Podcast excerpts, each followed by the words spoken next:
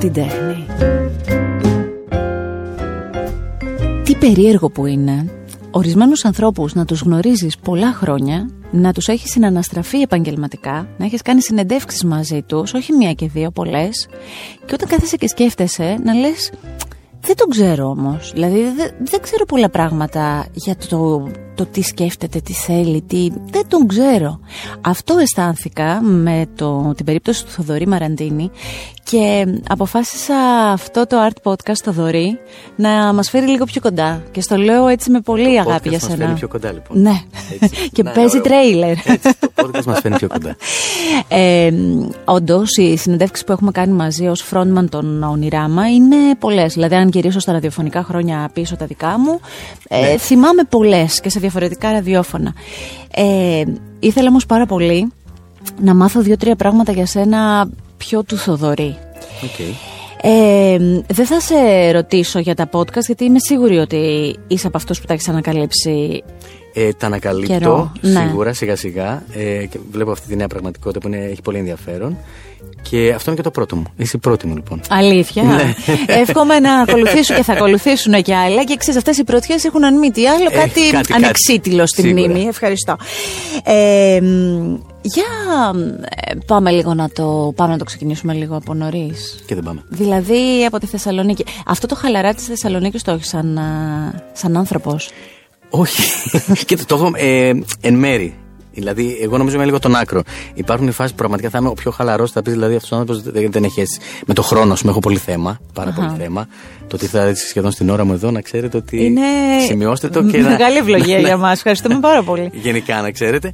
Ε, λοιπόν, οπότε ε, κάπου εκεί υπάρχει το χαλαρό πολλές Ναι. φορές. Απλά μετά θα περάσει πολύ γρήγορα στην απέναντι όχθη αυτό του πανικού. Δηλαδή μετά πολύ γρήγορα περνάω από το χαλάρα στον πανικό. Ξέρω δεν κάποιους τέτοιους υπάρχει ανθρώπους. ενδιάμεσο στάδιο συνήθως.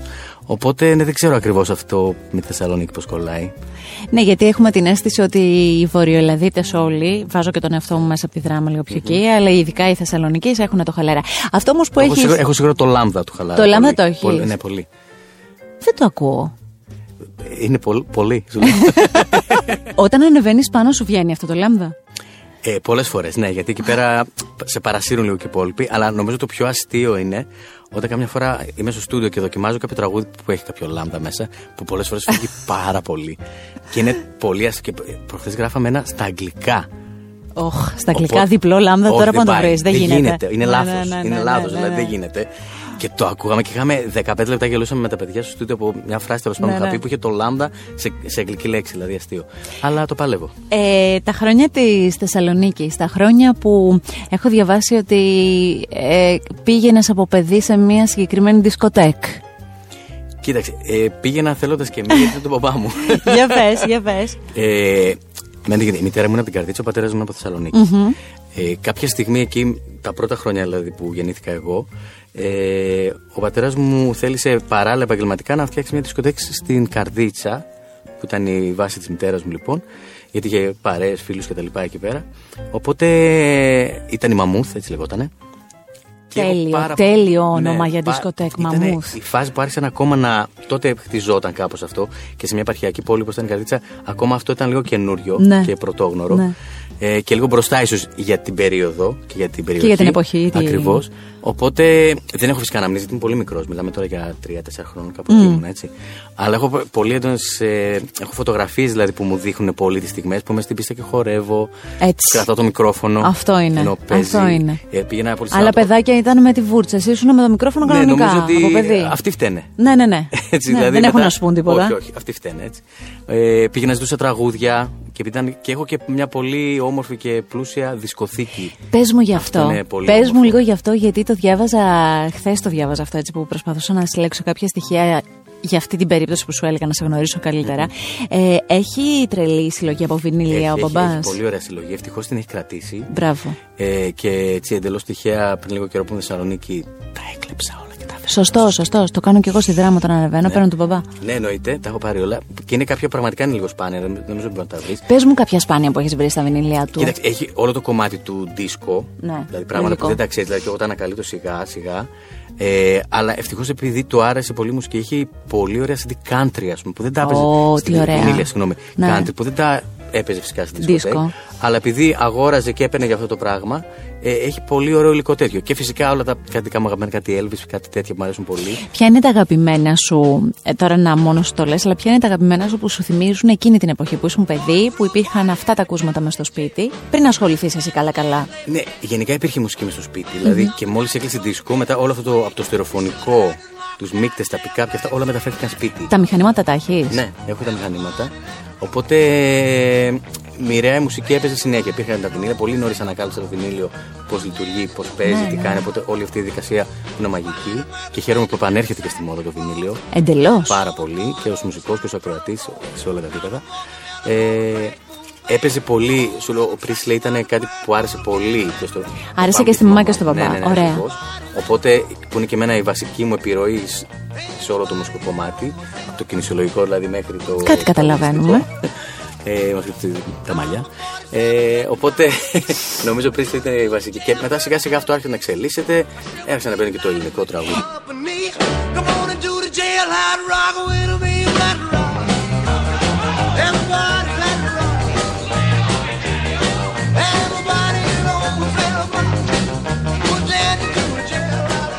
Ελληνική μουσική μέσα στην οικογένεια τι ακούγατε; Κοίταξε, ε, η μητέρα μου ήταν μεγάλη θαυμάστρια του Γιώργου Νταλάρα. Mm. Τον εκείνη την εποχή που ο Γιώργος Νταλάρας έκανε γεμιστή στάδια. Εννοείται. Όλοι ακούγονταν τα πάντα Ελλάδα, εξωτερικό. Είναι και η πρώτη μου συναυλία. Δηλαδή μου πήγανε στο Παλέντε Σπορ, θυμάμαι τότε και είδαμε τον Γιώργο Νταλάρα και ήταν εντυπωσιακό. Που ήταν κατάμεστο γήπεδο, ήταν σόκια. Ποιο ήταν το αγαπημένο σου τραγούδι όταν ήσουν παιδί του Νταλάρα; Ε, κοίταξε, εγώ άκουγα κοίτα, την εποχή ξένος. Μου άρεσε πάρα πολύ η διασκευή που είχε κάνει στη σκόνη το, από τερμίτε που δηλαδή κάπου εκεί τον ανακάλυψα. Mm. Γιατί τα πιο λαϊκά του ήταν ως παιδί ήταν λίγο πιο. Ναι, πιο βαριά για σένα, πιο δύσκολα, ναι. Με, δηλαδή ενώ τα άκουγα δεν μπορούσα να τα εκτιμήσω εξ αρχής πολύ καλά. Αλλά στην πορεία μετά όλο αυτό το κομμάτι, το μεγάλο συνθετών και τα λοιπά, ή το ρεμπέτικο που πιάσε μετά. Ε, αλλά είναι μια φωνή που έχει σημαδέψει. Ο Νταλάρς, η Χαρούλα. Δηλαδή ήταν Άσε τη χαρούλα λίγο στην άκρη, γιατί η χαρούλα είναι και πολύ τωρινό σου. Θα τα πούμε σε ναι, λίγο ναι. αυτά. Να σου πω στον ε, Γιώργο Νταλάρα, το έχεις πει ποτέ αυτό; Έχετε βρεθεί να του μιλήσεις για ναι, τις ναι, επιρροές εκείνες; Το έχω πει και μιλήσαμε αλήθεια και πρόσφατα. Ε, με αφορμή το δίσκο που ετοιμαζουμε που έχει συμμετοχές και ήρθαμε σε μια επαφή μήπως κάνουμε κάτι παρέα το οποίο ακόμα το συζητάμε και είναι πολύ ωραίο αυτό ότι για μένα πολύ συγκινητικό κάποιους ήρωες, ας το πούμε έτσι, ναι. ε, της τέχνης που με κάνα να μπω και μέσα σε αυτό. Να έχω φτάσει πλέον σε αυτό το επίπεδο να μπορώ να συζητάω μαζί τους για να συνεργαστούμε. Μα πόσο ωραίο είναι αυτό, ε; Είναι νομίζω το πιο όμορφο πράγμα που μπορεί να σου συμβεί.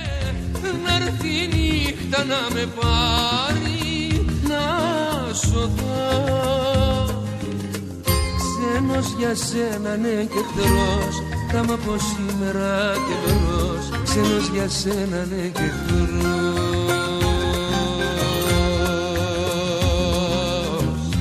Δηλαδή, Υπάρχει που... κάποιος, κάποιος ήρωας τέτοιος που λες που όμως ακόμη δεν έχεις βρει την άκρη, τη, τη, τη, το σωστό δρόμο να τον πλησιάσεις; Ο Πολ Μακάρνεϊ. Εντάξει. Ωραία. το δέχομαι. Αλλά θα τον βρω και αυτό μου θα πει. OK, okay, το πιστεύω γιατί καμιά φορά συγκυρίες δεν ξέρεις. Όλοι, όλοι λένε τρία τηλεφωνήματα μακριά είναι. Ναι, ναι. Μέχρι ο πρώτος της Αμερικής. Οπότε κάπου θα βρω τους αυτούς τους ανθρώπους. Σωστά, σωστά. Ε, και κάπως έτσι μεγαλώνει ο Θεθωρή, κάνει σπουδές που δεν είναι. Οι σπουδές είναι management. Ναι, επειδή υπήρχε. Μετά την δισκοτέκη, δυστυχώς, ο πατέρας μου γύρισε σε άλλο ναι. ε, επαγγελματικό τομέα που ήταν ο αρχικός του ουσιαστικά. Ε, έχει μια εταιρεία με επιγραφές, mm-hmm. κατασκευαστική. Οπότε είναι η μοίρα μάλλον των παιδιών που οι γονείς έχουν την οικογενειακή επιχείρηση που λέμε, ναι. να πρέπει με έναν τρόπο να μπουν και αυτοί σε αυτό. Που από μια άποψη είναι και ευλογία, αλλά μπορεί να είναι και λίγο βάρος κάποιες φορές για κάποια παιδιά. Λίγο μπορεί να είναι παγίδα. Είναι να λίγο είναι παγίδα γιατί μπορεί δίκιο. να μην σε αφήνει να ανακαλύψεις τελικά να ακολουθήσει αυτό που θες. Ε, Έχοντας την ασφάλεια αυτή που είναι όντως πολύ ωραία. Ε, εγώ μπήκα σε αυτή τη διαδικασία για αρκετά χρόνια. Μπήκα, δούλευα από πολύ μικρός, από 13. Mm-hmm. Πήγαινα τα καλοκαίρια. Μετά το σχολείο πήγαινα μόνιμα με διευκόλυνε γιατί μου λένε δεν χρειάζεται να δώσεις πανελίνες, δεν χρειάζεται να ζοριστεί, δεν χρειάζεται να κάνεις αυτό το πράγμα. Υπάρχει δουλειά που σε ένα παιδί τώρα και στα 16 αυτό είναι πάρα ναι. πολύ ωραίο. Ήσουν καλός μαθητής, σωστός; Ε, Χωρίς να διαβάζω ιδιαίτερα, ήμουν από αυτούς που ήμουν του 16 μισό. Ωραία, ωραία. Χωρίς να διαβάζω. Okay. Ναι. Ε, ε, πίστευε πάρα πολύ ξένες γλώσσες, οπότε πιο πολύ με κατεύθυνε να μάθω τρεις ξένες γλώσσες. Ε, και μετά βρήκα μια ιδιωτική σχολή σε σχέση με το management να κάνω αυτό το πράγμα. Ε, ε, κάπου και όμως βέβαια στο Λύκειο άρχισα να ανακαλύπτω τη μουσική πιο έντονα. Και κάπως ήρθαν οι Mixing Up the Medicine. Και ήρθαν αυτοί οι περίεργοι τύποι λοιπόν. οι οποίοι Mixing Up the Medicine, για να ξέρετε, είναι η συνέχεια τους είναι η ονειράμα. Για, για ναι, βοήθα το, λίγο, ναι. τη γέφυρα. Δεν τι γίνεται. Ε, εκεί κάπως το λέει και ο κολλητός μου, αρχίζει να, επειδή μάθαινε και θάρα, αρχίζει να μου μαθαίνει και εμένα. Mm-hmm. Οπότε ανακαλύπτω λίγο το κομμάτι ενεργά, όχι του ακροατή ως μουσικός, του να είσαι ενεργός μουσικός, του να φτιάχνεις μουσική. Άρα, η κιθάρα είναι το όργανο που ουσιαστικά έπιασε στα χέρια σου. Κάπως ναι. ναι, ναι, πιο ναι. συστηματικά. Δεν, πιο... δεν μπορώ να θεωρηθώ κιθαρίστας σε καμία περίπτωση. Είναι προσβολή για τους κιθαρίστες δηλαδή. Αλλά ε, είναι το όργανο που τέλος πάντων. Δεν κάπως... το έχεις εξελίξει όμως. Όχι, είμαι αρκετά τεμπέλης αυτό. Mm. Δεν το έχω εξελίξει πολύ, όχι. Δηλαδή, ακόμα δεν ξέρω ούτε να διαβάζω ούτε να γράφω. Αλήθεια, μουσική, ναι.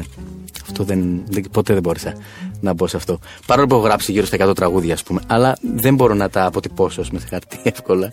Να κάτι, ας πούμε, που, που δεν. Ε, ξέρει, με εντυπωσιάζει που το ακούω. Γιατί γνωρίζοντας ότι γράφεις, ε, θεωρώ ότι θα ήσουν, να ξέρεις, πολύ πιο. θα ήταν πολύ πιο familiar για σένα όλο αυτό το. Σαφώς ε, με τον καιρό έχω αντιληφθεί πράγματα και μπορώ πολύ περισσότερο να λειτουργήσω μουσικά, αλλά στο επίπεδο αυτό το θεωρητικό δεν έχω αντιληφθεί ακόμα. Και ευτυχώς υπάρχουν ε, άλλα μέλη της μπάντα που είναι πολύ καλοί σε αυτό και τελικά είναι πολύ ωραίο που ο καθένας συμπληρώνει τον άλλον. Οπότε, ε, μαθαίνοντας κιθάρα, πολύ γρήγορα άρχισα να γράφω, να βλέπω ότι μου βγαίνει το να γράφω τραγούδια ε, και κατάλαβα πολύ σύντομα ότι αυτό είναι το κομμάτι μου. Αυτό είναι που πρέπει να ακολουθήσω, αυτό θέλω.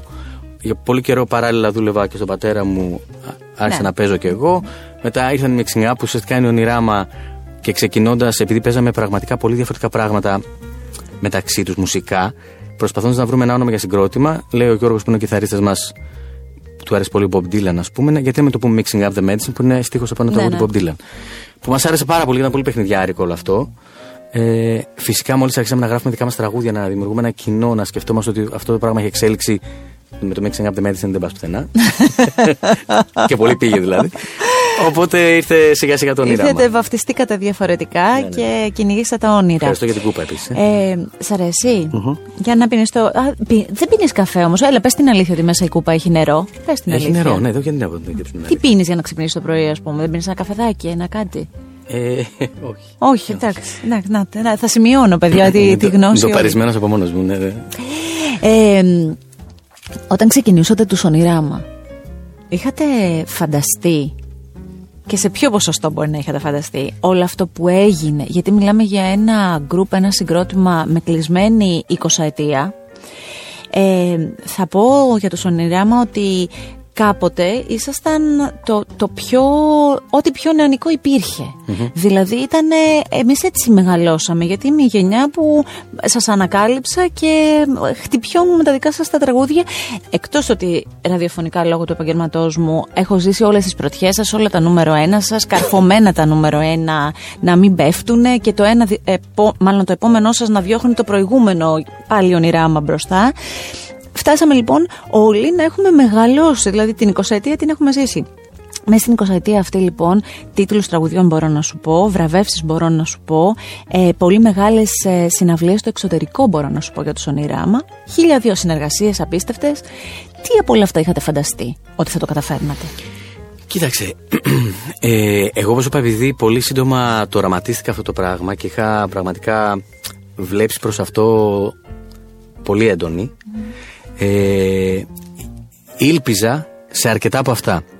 Ε, και το πολύ πολύ όμορφο είναι ότι τελικά η πραγματικότητα ήρθε και νίκησε την, ας πούμε, τη, το όραμά μου που είναι πάρα πολύ όμορφο γιατί έτσι ως σαν όραμα οι άνθρωποι είμαστε λίγο αχορταγοί και σκεφτόμαστε βάζουμε ψηλά τον πύχη ε, κάποιοι. Κάποιοι άλλοι είναι πιο μαζεμένοι, πιο ναι. Κάποιοι όμως έχουν τέτοιο πάθος γι' αυτό. Τα μπάντας, ας ναι. πούμε, δεν είχαν τόσο μεγάλο όραμα αρχικά. Mm-hmm. Δηλαδή ήταν λίγο πιο χαβαλέ. Εγώ από την αρχή πίστευα ότι αυτό το πράγμα κάπου θα καταλήξει. Mm-hmm. Κάπου θα πάει καλά. Δεν ήξερα ότι θα πάει τόσο καλά, η αλήθεια είναι. Ε, και αυτό με κάνει να αισθάνομαι πάρα πολύ ευλογημένος. Ε, και είναι πολύ πολύ όμορφο αυτό. Δηλαδή ουσιαστικά τα όνειρά σου να ξεπερνάνε την προσδοκία σου. Ε, όλα αυτά τα χρόνια, οι δυσκολ... γιατί υπήρχαν δυσκολίες στο group, δεν μπορεί να μου πεις ότι όλα τα. Φυσικά. Δεν γίνεται αυτό. Καταρχάς, μιλάμε για προσωπικότητες που δεν μπορεί να ταυτίζονται, είναι διαφορετικές προσωπικότητες. Παρ' όλα αυτά, όλα τα χρόνια δείχνετε ότι είσαστε ενωμένοι, δεν διαλύθηκε αυτό το group. Ε, ένα boy band πολύ δυνατό, με ωραία αγόρια, με πολύ προβολή πάνω σας και όλοι μου φαίνεται σαν να στήριξαν τον frontman του group. Δηλαδή δεν αισθάνθηκα ποτέ Ναι. ότι. αισθ- Τους αισθάνθηκα πολύ ε, αγκαλιά και για σένα. Προφανώς για το καλύτερο αποτέλεσμα, αλλά και για σένα πολύ αγκαλιά. Κάνω λάθος. Ε, όχι, νομίζω πως όχι τελικά, κρίνοντας δηλαδή ε, και εκ του αποτελέσματος. αποτελέσματος, βέβαια. αλλά και βλέποντα το στην πορεία, σαφώς είχαμε πολλές φορές διαφορές, κόντρες, εντάσεις. Ε, αλλά για κάποιο λόγο που πολλές φορές η αλήθεια είναι και εγώ το σκέφτομαι ή με ρωτάνε ποιο είναι το μυστικό, γιατί δεν διαλυθήκατε, τι έγινε, γιατί δεν υπάρχει τόσο ανταγωνισμός μεταξύ Ναι. σας, γιατί αυτό είναι το μεγάλο πρόβλημα στα group. Ε, δεν μπορώ να το εξηγήσω ακριβώς. Δηλαδή, με ένα μαγικό τρόπο από την αρχή, κάπως όλοι πήραμε ένα ρόλο, μια θέση μέσα σε αυτό και όλοι με αυτό αισθανόμασταν πάρα, πάρα πολύ καλά. Δηλαδή, δεν υπήρχε ιδιαίτερος αυτό που λέμε ανταγωνισμός ή παράπονο. Ναι. Είχατε τους ρόλους σας. Ναι, και αυτό μπορεί να αφορά από τα οικονομικά. Ναι. Έτσι, μέχρι πραγματικά το Μέχρι ποιος- μια φωτογράφηση, Ακριβώς. μέχρι την μαρκίζα Μέχρι το πάνω. ποιος θα έρθει εδώ για με συνέντευξη. ας Ναι, πούμε. ναι, ναι, ναι, ναι, Έτσι. ναι. Για κάποιο λόγο σου λέω αυτό δεν τέθηκε ποτέ ιδιαίτερα σαν θέμα. Δεν ξέρω αν έχει να κάνει με τους υπόλοιπους, έχει να κάνει με μένα ή μια ισορροπία που βρέθηκε εξ αρχής, αλλά θεωρώ ότι αυτό μας έχει φέρει μέχρι εδώ. Ακόμα και τώρα δηλαδή να αισθάνονται όλοι πάρα πολύ καλά με αυτό το ρολο και να μπορούμε και πολύ συμμετοχικά παρόλα αυτά να βρισκόμαστε και να παίρνουμε αποφάσεις ή να καταλήγουμε σε πράγματα. Αισθάνθηκε σε αυτή την πορεία ότι ειδικά τα πρώτα χρόνια με τις τεράστιες επιτυχίες και ένα παιδί που ήρθε από τη Θεσσαλονίκη στην Αθήνα, συγχρόνως είχες πολύ προβολή και στην προσωπική σου ζωή, αισθάνθηκες ποτέ να το χάνεις; Δηλαδή να λες τώρα δεν ισορροπώ. Κοίταξε, το... εκείνη τη στιγμή δεν το αισθάνθηκα. Κανείς Ναι. νομίζω δεν το αισθάνεται εκείνη Ναι. τη στιγμή. Αλλά υπήρχαν φάσεις που όλο αυτό ήταν ε, λίγο υπερβολικό στο να το διαχειριστώ. Ε, Ιδίως όταν ήρθε λίγο απότομα όλη αυτή η προβολή που ήταν Ναι. ταυτόχρονη και παράλληλη και σε προσωπικό επίπεδο και σε επαγγελματικό. Είναι πάντα εκείνη η μεγάλη αλλαγή που λίγο δεν καταλαβαίνεις τι γίνεται. Ε, θεωρώ εκ των υστέρων ότι δεν το έχασα μάλλον πάρα πάρα πολύ. Νομίζω στα λογικά πλαίσια και μπαινόβγαινα σε αυτό. Ε, α, ε, και θεωρώ ότι είναι και κομμάτι λίγο της δουλειάς. Αλλά κάνοντας τον απολογισμό, νομίζω ότι το έχασα τόσο όσο. Δηλαδή, φορές που. Κάποιες φορές που μπορεί να έγινα λίγο αντικοινωνικός, δηλαδή άρχισε να με φοβίζει όλη αυτή η προβολή. Οπότε φαινόμουν ότι ήμουνα, στο πούμε, ακόμα και σε συνεντεύξεις, οτιδήποτε λίγο απόμακρος. Και κάποιοι μπορεί να λέγανε ότι είμαι λίγο σνόμπ. Απλά εγώ είχα πλέον φοβηθεί από όλο αυτό. Εγώ νομίζω όλα τα χρόνια που σε γνωρίζω είσαι ένας εξαιρετικά ευγενής άνθρωπος. Δηλαδή δεν θυμάμαι ποτέ και σε ένταση πάνω και σε αυτά δεν θυμάμαι ποτέ να έχεις βγάλει κάτι άλλο και αγαπητός στου δημοσιογράφους πάρα πολύ. Ναι, Α, εντάξει. προσωπική μου. Ε, Πιάνω, ας έτσι, πούμε, λίγο τα, τα άκρα ότι κάποια στιγμή μπορεί να βγει και αυτό, αλλά ήταν κυρίως από συστολή απέναντι σε αυτήν την υπερπροβολή Ναι, ναι. που δημιουργήθηκε και δεν ήξερα πώς να τη διαχειριστώ. Το ροκ κομμάτι που βγάζεις. Δηλαδή, κάποιος σε σκιαγραφεί σαν ροκ τύπο. Ναι. Ε, είναι κομμάτι της δουλειάς ή είναι στάση ζωής; Κοίταξε, εδώ εξαρτάται λίγο πώς εννοούμε λίγο το rock Ναι, τύπος, για γιατί πες η αλήθεια λίγο. έχει πολλές πτυχές αυτό και διάφοροι το λένε, δεν ξέρω πώς μπορεί να σημαίνει. Ε, ε, οπότε, αν, αν θες να μου πεις πώς το φαντάζεσαι εσύ, θα σου απαντήσω αν είμαι έτσι. Αλλιώς θα σου Κοίταξε, πω πώς είμαι θα εγώ. σου πω. Ε, η εικόνα που έχεις, η εικόνα του, ξαναλέω, ενός frontman ενός group, αυτό που συντήρησες, το, το παρουσιαστικό σου, ο τροπο που βγαίνεις στη σκηνή και αυτά, είναι πιο ένας ροκ τύπος, ρε παιδί Ναι, ναι, μου. ναι, Δεν ναι. είναι classic, δεν είναι. Είναι Κοίταξε, πιο ροκιά. έτσι, υπάρχει μια ενέργεια μέσα με μου. που ενέργεια, αυτό με που- έτσι ένα. Δεν ξέρω ποιες λέξεις είναι δόκιμες, αλλά είναι αυτό. Ε, και επίσης και στη ζωή, ας πούμε, ε, όπου εμφανιζόσουν, λέ- δεν λέγαμε ότι είναι κάτι, συμ- μια συμβατική εικόνα. Ήτανε το, εγώ νιώθω σαν να το, για κάποια χρόνια δεν σαν να το συντηρούσες. Ήσουν ένα νέο παιδί, φρέσκο παιδί, ωραίο παιδί. Ε, αυτή την αίσθηση Κοίταξε, έχω. ε, γενικά εγώ πάω λίγο με το πώς αισθάνομαι. Και υπάρχει και πολλοί κόσμος που θα πει ότι βλέ, ο, αυτή, ο δυναμισμός που μπορεί να ε, βλέπει κανείς στη σκηνή έτσι, με την πάντα, αν με γνωρίσει ίσως ένα πιο προσωπικό και πολύ πιο κλειστό, θα είναι πολύ διαφορετικό. Δηλαδή θα πει, κάτσε ρε φίλε, πώς γίνεται αυτό εκεί πάνω που είναι σαν να έχεις το παριστεί και ξαφνικά εδώ πέρα μπορεί να έχει σε μια παρέα και να μιλήσει και κουβέντα, ας πούμε. Είναι λίγο το, το balance που προκύπτει. Και αυτό νομίζω ισχύει με όλη την μπάντα που ο- η ένωσή μας είναι έτσι λίγο ηλεκτρική με αυτή την, πε- και γιατί όλοι κάπως έτσι χτίστηκε αυτή η μπάντα. Αυτή ήταν η βασική της ανάγκη, να εκτονωθούμε από όλα τα υπολοιπα Οπότε ανεβαίναμε πάνω στη σκηνή και τα δίναμε όλα. και αυτό μας ακολούθησε μέχρι τώρα. Ποια τραγούδια των ονειράμα όταν λες πάνω στη σκηνή και έλεγες και λες, είναι αυτά που έτσι τα νιώθεις πιο πολύ; Δικά σας. Κοίταξε, ε, η κλεψίδρα πάντα είναι ένα, ένα κομμάτι που είναι πολύ συναισθηματικά φορτισμένο κάθε φορά που θα το τραγουδήσουμε και, θα το, και για μένα πολύ προσωπικά. Γιατί; Ε, είναι ένα τραγούδι που είναι καταρχάς πολύ προσωπικό ε, ως στίχος, ως σύνθεση ναι, ναι, τέλος ναι. πάντων. Ε, επίσης είναι νομίζω το κομμάτι που κάπως μας καθιέρωσε, που ήταν αποδεκτό από πάρα πολύ κόσμο, οπότε ήταν, είχε πάει στο νούμερο ένα για πάρα πολύ πάρα καιρό. Πολύ ήταν καιρό. η μεγάλη μας επιτυχία επίσημα, το πούμε. Οπότε σηματοδοτεί και αυτή τη στιγμή που mm-hmm. δεν έχεις κάνει ένα πυροτέχνημα και τελικά λες: Έχω κάτι να πω. Ναι. Οπότε είναι πολύ, πολύ σημαντικό αυτό. Ε, οπότε κάθε φορά. Και βλέπω μετά από τόσα χρόνια σε μια συναυλία από πιο μεγάλους μέχρι πιο μικρούς να το τραγουδάνε Σωστά. και να ας το πούμε φορτίζονται και αυτοί αντίστοιχα οπότε είναι πολύ πολύ συγκινητικό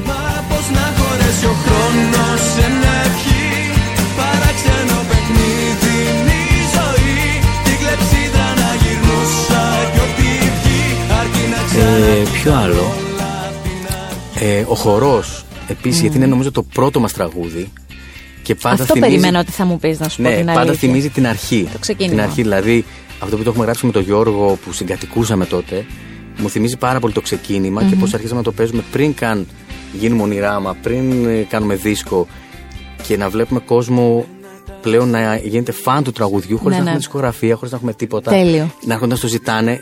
Είναι το πρώτο τραγούδι που έπαιξε στο ραδιόφωνο τότε στη Θεσσαλονίκη. Πάμε λίγο στην πρώτη φορά που άκουσες ε, το τραγούδι στο ραδιόφωνο. Ε, την πρώτη φορά που άκουσες το πρώτο σας τραγούδι στο ραδιόφωνο. Πού ναι, ήσουν, ήταν... με ποιους ήσουν, τι, τι, τι έκανες; Ναι, ήμουν στη δουλειά του πατέρα μου. Ναι.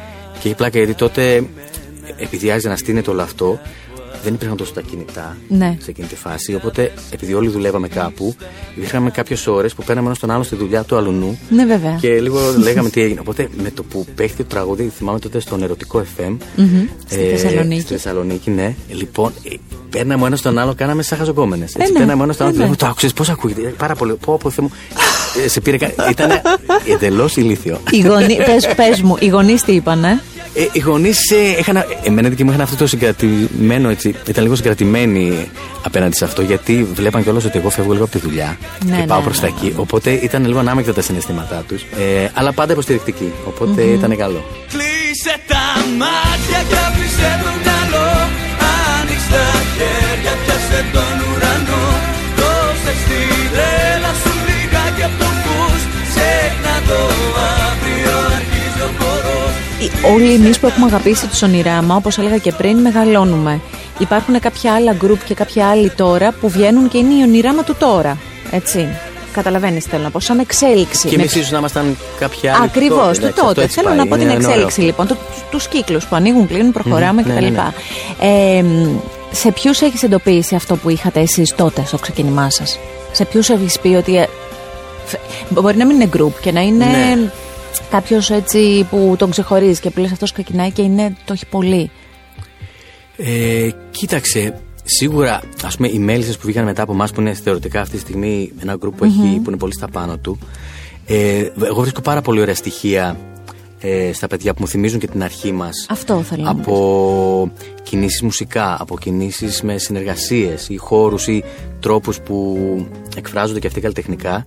Είναι πολλά πράγματα που μου θυμίζουν το ξεκίνημά μας και κολακεύομαι ας πούμε και το βλέπω ρομαντικά και αισθάνομαι όμορφα μέσα σε αυτο Είναι και πάρα πολύ καλοί σε αυτό που κάνουν. Οπότε εγώ βλέπω πολύ ωραία Ε, και τους προτιμώ πάρα πολύ και στο ξένο. Δηλαδή θα ήθελα να ακούσω πιο πολλά ξένα.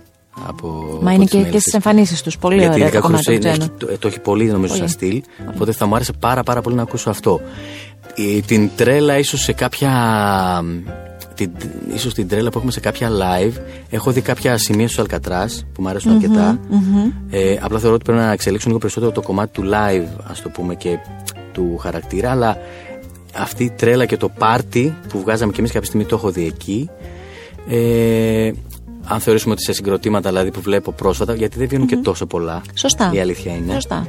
Ε, τώρα σε προηγούμενα συγκροτήματα αυτό το κομμάτι του, της διάδρασης με το κοινό μου αρέσει πάρα πολύ πως το κάνουν Λοκομόντο που λίγο πολύ μαζί ξεκινήσαμε. Πολύ, ναι, αλλά χρονικά το... είσαστε κοντά, ναι, δεν πολύ κοντά. Αλλά αυτή η διάδραση που έχουν με το κοινό τους μου αρέσει πάρα πολύ που θεωρώ ότι είναι ένα βασικό στοιχείο δικό μου. Και εσείς τις αγαπάτε τις διασκευές και εσείς αγαπάτε Ακριβώς. να πειράζετε τραγούδια. Και να, μήπως έρθει τώρα και λίγο η στιγμή να πούμε για αυτή την μαγική συνεργασία. Αυτό που πόσο χάρηκα όταν το είδα Θοδωρή πραγματικά, νομίζω και στο Instagram κάποια στιγμή στο έγραψα. Ναι, Ε, έχετε συνυπάρξει με μια μαγική φωνή. Είναι η Χάρη Αλεξίου. Έχετε συνυπάρξει με σεβασμό, έχετε αγγίξει τραγούδι τεράστιο, έχετε πειράξει τραγούδι, μ, ξαναλέω με σεβασμό, και έχετε εικονοποιήσει και αυτή, αυτό το αποτέλεσμα υπέροχα. Πες μου ιδέα, πες μου πώς ξεκίνησε, πες μου γι' αυτό όλο που μου αρέσει πολύ. Κοίταξε, ε, ε, όπως είπαμε και στην αρχή, υπήρχαν κάποιες φωνές που εμένα με έχουν στιγματίσει κάποιοι άνθρωποι. Και επειδή με κορδεύουν και στον γκρουπ λίγο, με- μου λένε χαρακτηριστικά ότι είμαι αυτός ο σπαστικός τύπος που έρχεται και χτυπάει την πλάτη το οποιοδήποτε με θράσος. Γεια σου, είμαι ο Θοδωρής, θες να κάνουμε αυτό. Γιατί το έχω κάνει πολλές φορές στο παρελθόν. Και έτσι το όμως... αλήθεια το έχεις κάνει. Δηλαδή, πλησι... αυτούς που θέλεις, να τους πλησιάζεις. Ναι, ναι, πολύ, πολύ, πολύ. Μπράβο, μου Φαντάσου αρέσει ότι πολύ δηλαδή αυτό. πριν καν κάνουμε το δίσκο, έχουμε γράψει. Φεύγω λίγο από αυτό, αλλά έχει ενδιαφέρον. Ναι. Ε, έχουμε γράψει το κλείσε τα μάτια, το χορό, το τραγούδι, έτσι. Δεν έχουμε κάνει δίσκο ακόμα, δεν είναι, έχει γίνει. Και μαθαίνουμε εκείνη την περίοδο ότι ο Χριστόφορος Παπακαλιάτης κάνει μια σειρά που λέγεται Κλείσε τα μάτια. Το θυμάστε όλοι. Σωστά. Λοιπόν, έχω βρει, δεν με ξέρει κανείς. Έτσι, με ένα παιδί από τη Θεσσαλονίκη που κάνει ταμπέλες βασικά. και παίζει τους mixing up. Λοιπόν, έχω βρει τον Χριστόφορο Παπακαλιάτη, έχουμε κάνει ραντεβού. Έχουμε ακούσει το τραγούδι, είχε βέβαια ήδη κλείσει με τη Γαλάνια, θυμάμαι καλά, νομίζω το τραγούδι mm. τους τίτλους.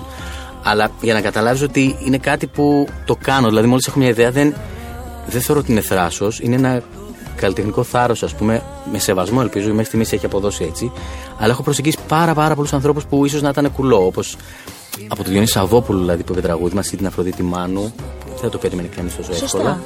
Ε, μέχρι και άλλου, άλλου είδου καλλιτέχνες ή πιο έστω από το εξωτερικό που μιλάμε, κάνουμε πράγματα που είναι όλα. Η ερώτησή μου δεν έχει να κάνει με. Γιατί τα αποτελέσματα φαίνονται. Φαίνεται ότι είσαστε εξωστρεφείς, φαίνεται ότι αγαπάτε τις συνεργασίες, Πολύ. φαίνεται ότι δοκιμάζεστε. Φαίνεσαι εσύ προσωπικά ότι δοκιμάζεσαι και σε διαφόρους ρόλους. Εννοείται. Αλλά αυτό που καμιά φορά πιστεύει ο, ο περισσότερος κόσμος είναι ότι για να προκύψουν αυτά δεν είναι ο Θοδωρής που το προσπαθεί και πάει και συναντάει Στη- κόσμο. στη δική μας Καταλαβαίνεις. περίπτωση Αυτό είναι, έτσι, θέλω να είναι, πω. είναι, είναι προσωπικές επαφές και γνωριμίες. Ναι. Όλα αυτά όπως έχουν, όπως έχουν προκύψει.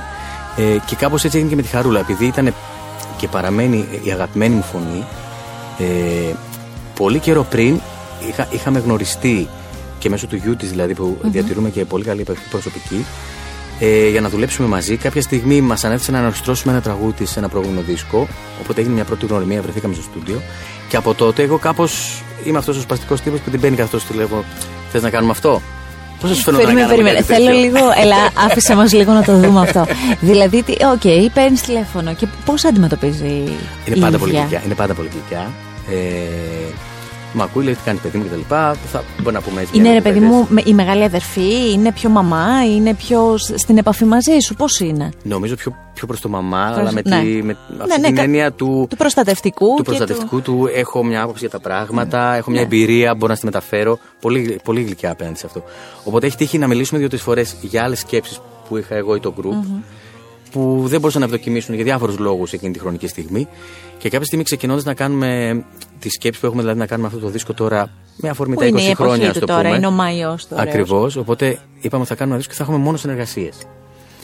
Οπότε φυσικά με το που λέμε συνεργασίες, βάραγε με το καμπανάκι και να μιλήσουμε με τη Χαρούλα Αλεξίου. Τόσα τηλεφωνήματα, Εννοείται. έχω προτείνει τόσα Δηλαδή. πράγματα. Ήρθε η στιγμή. Οπότε ξαναμιλάμε. Ε, μου λέει, της αρέσει κάπως όλη αυτή η ιδέα. Μου λέει, «Έχεις κάποια σκέψη; Της λέω, έχω σκεφτεί δύο τραγούδια. Της λέω και τα δύο τραγούδια που είχα σκεφτεί. Το ένα είναι το ξημερώνει. Ε, της άρεσε πολύ η ιδέα γιατί της άρεσε πάρα πολύ αυτό το τραγούδι. Επειδή υπάρχει και μια αγάπη έτσι όσο και προ βαρδί, όλο αυτό ήρθε Ναι, και έδεσε ναι. πολύ όμορφα τώρα από όλους. Οπότε μου λέει: Ωραία, δοκιμάστε τώρα, παιδί μου, στο στούντιο, ξεκινήστε. Εδώ είμαι, μιλάμε πίσω μπρος να το φτιάξουμε. Οπότε πολύ γρήγορα μπαίνουμε και εμείς στο στούντιο, ξεκινάμε να πειραματιζόμαστε λίγο με αυτό. Γιατί όντως οι διασκευές, ενώ σε κάποιους μπορεί να φαίνονται μια εύκολη λύση, όταν πιάνεις τόσο μεγάλα τραγούδια, είναι μεγάλη παγίδα. μπορεί να Τεράστια γυρίσει παγίδα boomerang 100%. Αλλά είναι και μια τεράστια πρόκληση καλλιτεχνικά. Οπότε εμάς, εμείς κρατήσαμε αυτό το κομμάτι και επειδή την είχαμε και στο πλάι μας να μας καθοδηγεί, είναι πολύ όμορφο γιατί μπορείς έτσι πραγματικά να το προσεγγίσεις όμορφα. Ναι. Να το, φρε- οπότε να βάλεις το δικό σου το πιο ίσως φρέσκο και να διατηρήσεις και την ατμόσφαιρα που είχε το κομμάτι αυτό πριν 41 χρόνια όταν κυκλοφόρησε. Έτσι. Και έχει και πλάνα του τότε. Δηλαδή αυτά τα Ναι. πλάνα στο βίντεο κλιπ που είδα, πόσο μου άρεσαν, πόσο μου άρεσε το ήταν. παλιό με το καινούριο, πόσο μου άρεσε που δεν συναντιέστε. Δηλαδή που είναι. Θέλω Ναι, να ναι, πω που στην είναι πράξη μακριά. είναι, είναι επίτηδες έτσι φτιαγμένο. Γιατί είναι και η στιγμή της ίδιας που έχει πει ότι σταματάω να Ακριβώς, τραγουδάω. ακριβώς. Οπότε είχε σεβασμό και σε αυτό. Και δεν μπερδεύει τον κόσμο. Δηλαδή, κατάλαβε τι λέω. Θέλαμε από όλες τις πλευρές και ήθελε και η ίδια να είναι πολύ σαφές το τι γίνεται. Ναι. Να υπάρξει όντως σεβασμός και προς τον Αντώνη Βαρδί και προς την αρχική εκτέλεση και προς αυτό που- και δίνοντας όμως και σε εμάς χώρο που είναι και το μεγαλείο ενός τέτοιου καλλιτέχνη, έτσι, χωρίς να σε περιορίσει, γιατί καταλαβαίνει αυτή την ανάγκη και την ομορφιά του να πάει το πράγμα ξανά. Ε, και είναι κάπως έτσι νομίζω έχει- ήρθε τελικά ένα αποτέλεσμα που όλοι αισθανόμαστε πάρα πάρα πολύ όμορφα και περήφανοι. Δηλαδή και για μένα ήταν πολύ όμορφο όταν μετά μου έδωσε συγχαρητήρια. Δηλαδή είναι τεράστιο Για πες και και σε αυτή μένα τη στιγμή. προσωπικά. Κοίταξε, μου είπε αφενός συγχαρητήρια για το πώς το είπες. Τώρα να σου λέει Χαρό Λεξίου, το είπες πολύ ωραίο το τραγούδι αυτό. Που Μεγάλο συνεπά- παράσημο. Εντάξει, Το άστο, έχεις δεν βάλει κάπου, είναι το Όσκαρ σου. άστο, ε, κανονικά. Ε, και σ- αφού κυκλοφόρησε, όταν με έναν τρόπο μου είπε ευχαριστώ για όλο αυτό που έχει συμβεί, γιατί συγκίνησε πολύ κόσμο δικό της, ανθρώπους δικούς της, το κοινό της. Ε, και ένιωσε και η ίδια πάρα πολύ όμορφα τελικά με αυτήν την επιλογή. Οπότε όλα αυτά, όπως λες, είναι, είναι τα, τα βραβεία μας. Δηλαδή τα, τα σημαντικά είναι αυτά. Ε, ναι. Και εμ, σαν εξέλιξη και για τους ονειράμα είναι αυτά. Δηλαδή δεν έχει και νόημα να κάνετε Αυτός είναι αυτά ο που κάνατε στόχος. και πριν από 10 χρόνια. Δηλαδή, Γιατί δεν είμαστε νεανικό γκρουπ πια. Έχουν Όχι. περάσει κάποια χρόνια. Ε, δεν Όχι. είναι και η εξέλιξη Όχι, του είναι, αυτή. είναι. Και αυτό είναι το Αυτή δεν ζητούμενο. είναι. Αυτό είναι το ζητούμενο για μας. Έτσι Γιατί νιώθω. είναι πάντα το ζητούμενο ενό καλλιτέχνη και ιδίως όταν περνάνε χρόνια. Ποιο είναι το επόμενο πράγμα που θα κάνεις, ποιο είναι το επόμενο βήμα. Ακριβώς. Έτσι; Και όταν έχεις κάνει τόσο μεγάλες επιτυχίες. Όταν έχεις την ευλογία όντω να έχεις αγαπηθεί, να έχεις κάνει Ναι. πράγματα που έχουν γράψει και είναι ωραία και το κουβαλάς απρίκα, είναι ε- εκείνο το σημείο που πρέπει να μην παγιδευτείς στην εικόνα του πριν και αρχίσει να γίνει γραφικός. Είναι εύκολο αυτό. Όχι, νομίζω ότι είναι πάρα, πάρα πολύ δύσκολο. Γι' αυτό και μπορούμε να δούμε και πολλά παραδείγματα και στην Ελλάδα και στο εξωτερικό ανθρώπων που έχουν παγιδευτεί σε αυτό το πράγμα. Εσένα καλλιτεχνικά πώς σε βλέπεις σε 10 χρόνια, ας πούμε, από τώρα; Κοίταξε, δεν ξέρω αν μπορώ να βλέπω τόσο μακριά, για να σου είμαι απόλυτα ειλικρινής. Προσπαθώ πάρα πολύ να ακούω την εσωτερική μου ανάγκη. Όπως έκανα πάντα. Δηλαδή, μεγαλώνοντα, μοιραία αλλάζουν λίγο τα ακούσματα, τα ερεθίσματα. Δηλαδή, ως συνθέτης και στιγουργός, δηλαδή, αρχίζω και έχω και άλλα ερεθίσματα. Οπότε, ε, προσπαθώ να πάω, γιατί με αυτό που νιώθω, γιατί θεωρώ ότι είναι το πιο ειλικρινές και το ότι είναι πιο ειλικρινές τελικά αποδίδει και ίσως ταυτίζεται και ο κόσμος πιο, πιο καλά. Ε, οπότε, βέβαια είναι δύσκολο πολλές φορές να ακούσει αυτό που πραγματικά θες, γιατί υπάρχει αυτό που σου λένε οι άλλοι ότι πρέπει να κάνεις, υπάρχει αυτό που έκανες πριν που σου Και δίνει το μια έχουν συνηθίσει ασφάλεια, και λες, το έχεις «Ε, πατάω συνηθίσει καλά και λες εκεί». ότι ίσως αυτό είμαι, που δεν είναι κακό να μην είσαι συνέχεια αυτό που ήσουν. Είναι αυτό Ναι. που λες η εξέλιξη. Οπότε αυτό είναι μια περίεργη ίσως κατάσταση και δύσκολη επιλογή. Και μάλλον σε αυτό είμαι αρκετά τυχερός που βρίσκομαι σε ένα group, γιατί δεν χρειάζεται να το περάσω όλο μόνος μου. Ναι, σωστά. Κατάλαβες, Κάπως εκεί λίγο ξαφνικά- επιμερίζεται όλο αυτό. Ακριβώς, και- υπάρχουν πέντε άνθρωποι, πέντε γνώμες, πέντε σκέψεις, πέντε μυαλά που θα πούνε και αυτό το δικό τους και τελικά κάπου θα καταλήξει αυτό το πράγμα. Ε, δεν ξέρω αν ήταν και μια εύκολη περίοδος αυτή η τελευταία που ζήσαμε και ειδικά εσείς οι καλλιτέχνες. Δηλαδή πόσο, πόσο μπορείς να έχεις μέσα σου αυτό το, το να δημιουργήσω, να κάνω, να κάνω κάτι άλλο, κάτι διαφορετικό όταν επί της ουσίας πάνω από ένα χρόνο είσαστε χωρίς τα live σας, είσαστε... Ναι. Πάμε προς τα έξω από αυτό, δηλαδή προσπαθούμε να βγούμε από αυτό, αλλά έχουμε πέρασει ένα χρόνο, ειδικά οι καλλιτέχνες το τονίζω.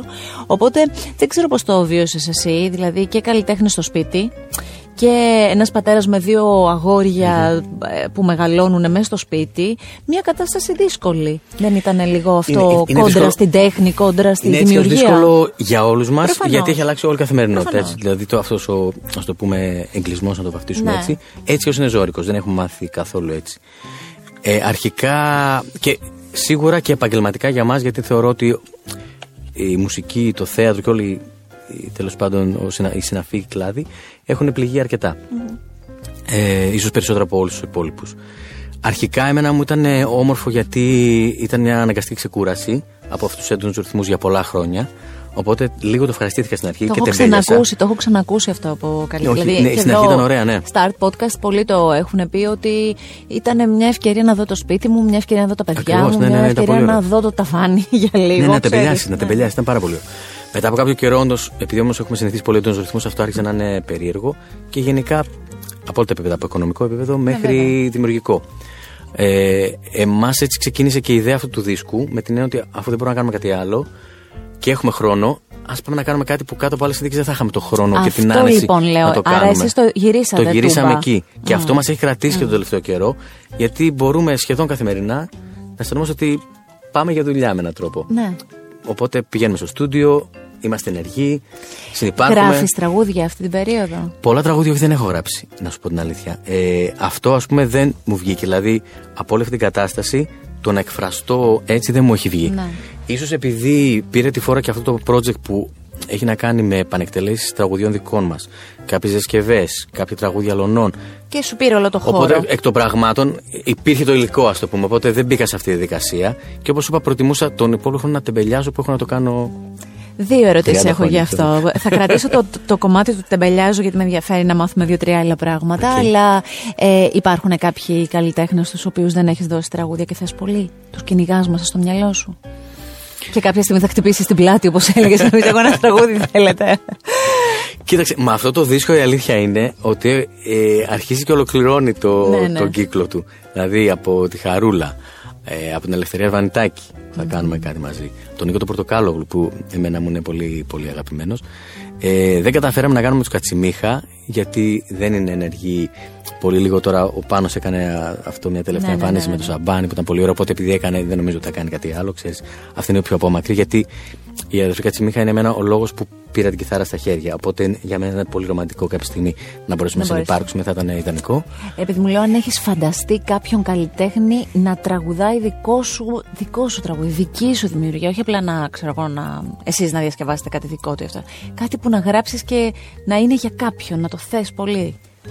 Υπάρχει; Ε, όχι, όπως σου είπα, ιδίως με αυτό το δίσκο. ε, Μμ. Το ολοκληρώνεις λίγο. έκλεισε Ναι. κάπως αυτό. Ωραία. Δηλαδή, έκλεισε πολύ όμορφα. Οκ. Γιατί είναι και άλλα πράγματα που συζητάμε και αν δοκιμήσω και αυτά πραγματικά θα έχει κλείσει Είσαι- πολύ αυτό. Πολύ ναι. χαίρομαι για σένα. Που Και είναι, μόνο είναι που το λες πάρα, πάρα έτσι. πολύ ωραίο. Ναι, είναι πάρα, πάρα πολύ ωραίο. Πολύ ωραία. Πάμε στο άλλο το κομμάτι του τεμπελιάζω αυτό το γερό. Τι Παρακαλώ. κάνεις όταν, ε, όταν τεμπελιάζεις, Δηλαδή είσαι από αυτούς που ξέρω εγώ γρατζουνάνε τη κιθάρα και δεν κάνουν τίποτα άλλο, είσαι από αυτούς που λιώνουν στο Netflix, ε, παίζουν με τους γιους μέχρι τελική. Τι, κα- τι, πώς Κοίταξε, λειτουργεί; ε, λίγο απ' όλα. Ίσως λιγότερο σου λέω το, το γρατσονάω την κιθάρα. Ναι. Δηλαδή, σε αυτό το κομμάτι δεν, δεν ασχολήθηκα ιδιαίτερα. Ε, αρχικά πέρασα αυτό το λιώνω στο Netflix και τηλεόραση, γιατί γενικά δεν έβλεπα και πολύ εγώ.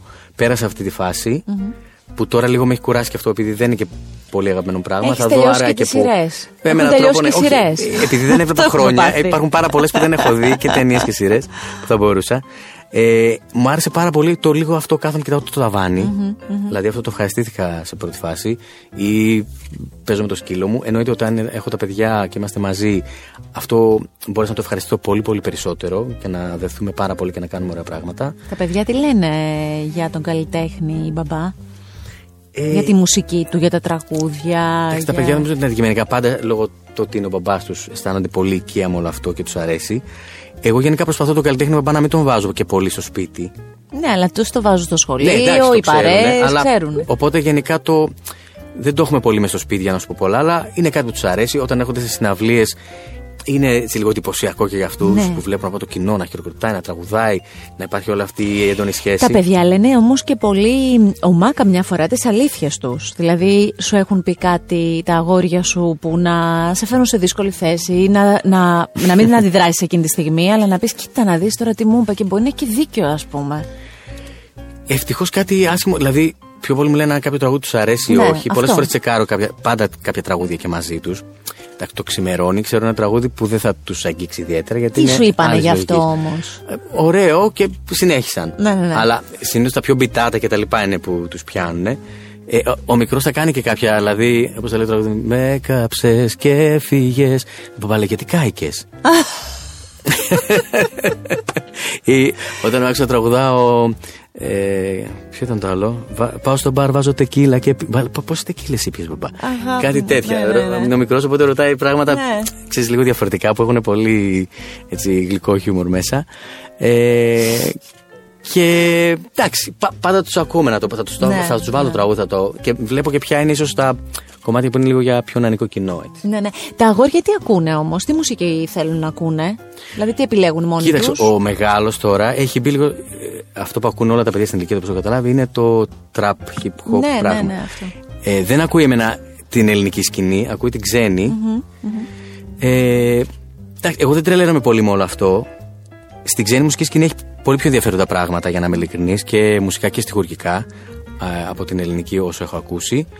Ε, αλλά είναι ανοιχτό να ακούσει και άλλα πράγματα. Δηλαδή το, ακούει λίγο πολύ και αυτά που, που βάζω και εγώ, λίγα ίσως πιο ροκάκια ή τους βάζω και πιο παλιά πράγματα, ας πούμε, για να τα έχουν ε, στο μυαλό τους. Πέρασε μια φάση δηλαδή πιο μικρός και του Μάικλ Τζάξον, τα πέρασε αυτά Ωραία. που του άρεσαν πολύ.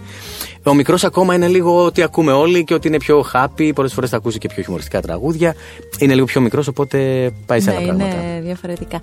Τι μ, από, το, από όλη αυτή τη συνθήκη, το ότι από πολύ μικρός έχεις κάνει μια οικογένεια, έχεις μεγαλώνεις μαζί με τα παιδιά σου ουσιαστικα τι έχεις αποκομίσει, τι, τι σου έχει δώσει, ως άνθρωπος εννοώ; Κοίταξε, ε, από τα παιδιά θεωρώ ότι έχουμε να μάθουμε και να πάρουμε πολλά. Που τα ξεχνάμε μεγαλώντας εμείς πολύ γρήγορα. Οπότε, εγώ αισθάνομαι πολύ όμορφα ότι ως νέος, ας το πούμε, μπαμπάς, μπόρεσα να ξαναδώ όλο αυτό το κομμάτι της νεανικότητας, του αυθορμητισμού, ε, της αγάπης ανεφόρων. Που πολλές φορές λίγο εμείς τα έχουμε φιλτράρει διαφορετικά και τα κόβουμε. Είναι πολύ ωραίο να τα, να τα δεις ξανά πώς λειτουργούν και πόσο ωραία είναι και ενδεχομένως να τα ξαναπεράσει και στο δικό σου συστημα Οπότε νιώθω ότι αυτό είναι πολύ πολύ όμορφο και κάνοντας παιδιά είναι πολύ ωραία η, σκ- η σκέψη.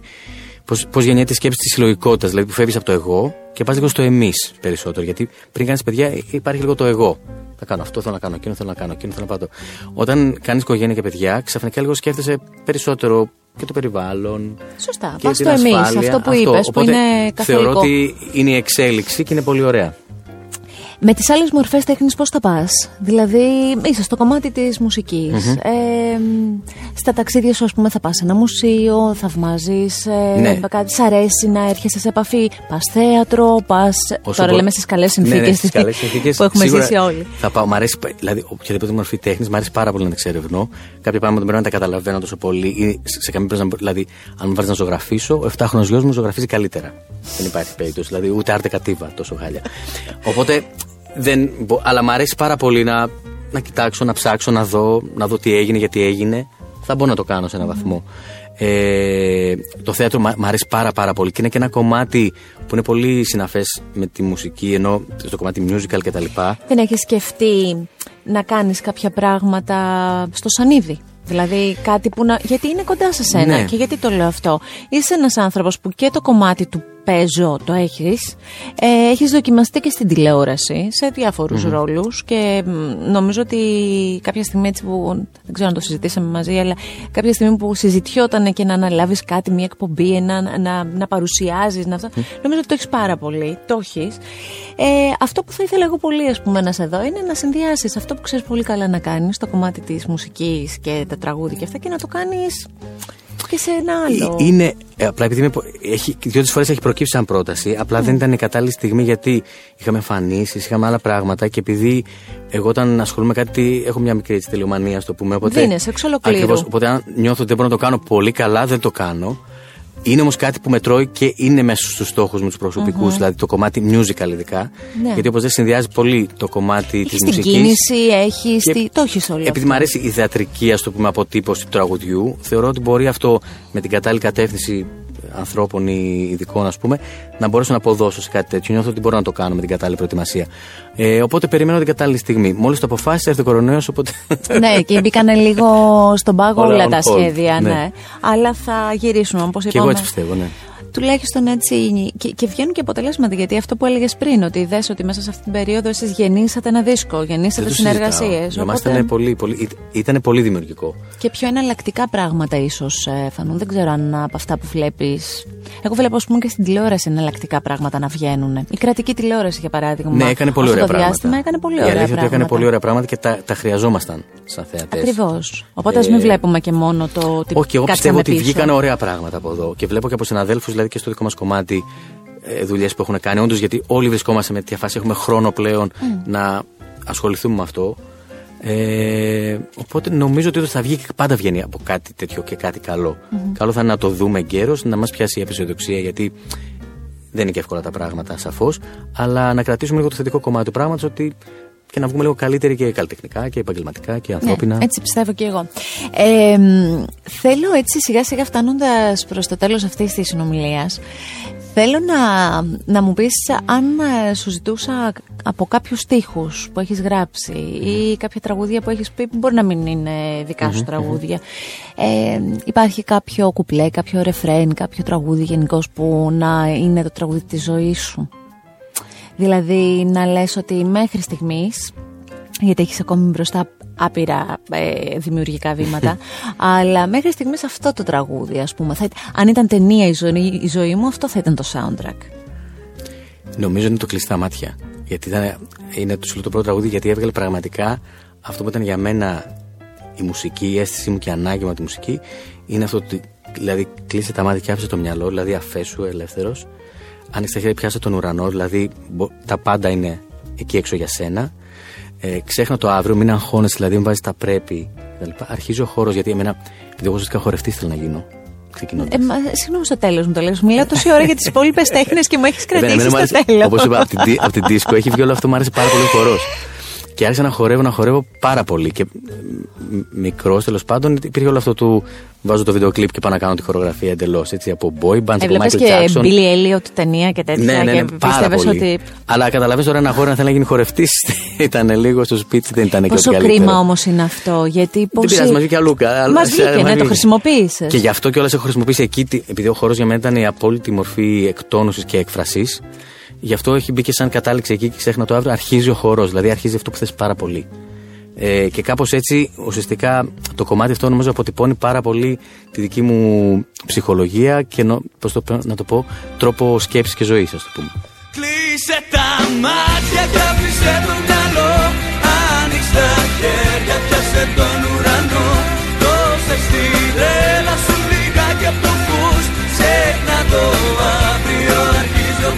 Να λοιπόν, για να κάνω κύκλο στην, στο δικό μας art podcast έτσι όπως ξεκίνησα έτσι θα κλείσω με αυτό που μου είπες με βοήθησες πάρα πολύ να καταλάβω περισσότερα πράγματα για σένα δηλαδή αυτό το τραγούδι που και αν το έχω παίξει ας πούμε στο ραδιόφωνο αλίμον και αν το έχω χορέψει ε, τώρα ότι θα το ακούω θα σκέφτομαι το Θοδωρή και θα λέω να ναι. αυτό που μου έλεγε Χαίρομαι. Σε ευχαριστώ πάρα πάρα πολύ που έτσι Εγώ ήταν χαρά μου, πέρασα αυτό το χρόνο. Αλήθεια, λες. Θα ξανάρθω. Θέλω πολύ. Καλέστηκα μόνος μου, το είδατε. Όχι, αυτό είναι. Εγώ, εγώ το θέλω πολύ αυτό. Θέλω όλα αυτά που έχεις ονειρευτεί και που έχετε ονειρευτεί και σαν ομάδα. Γιατί χαίρομαι πολύ που τα αγόρια που ξέρω είναι ομάδα. Μ' αρέσει πολύ αυτό. Και δείχνει πολλά, όχι μόνο έτσι, μια απλή προσπάθεια. Δείχνει πολλά για το χαρακτήρα σας και για τις ψυχοθεραπείες σας. Δεν ξέρω, μπράβο σας. ε, θέλω να πετυχαίνετε το ένα μετά το άλλο και να βγαίνουν πολύ ωραία αποτελέσματα. Ε, τα φιλιά μου στα αγόρια σου. Και Καλή όλα τα σε όλα καλά. να είμαστε καλά. Κάνετε. Να περνάμε ωραία και δημιουργικά και αυτό το επεισόδιο Art Podcast και όλα τα υπόλοιπα με ένα κλικ στο artpodcast.gr, σε Spotify, Apple Podcast, Google Podcast, σε TuneIn, Amazon Music, όπου θέλετε τα ψάχνετε, τα βρίσκετε και να τα απολαύσετε. Ακού την τέχνη. Art Podcast με τη Γιώτα Τσιμπρικίδου.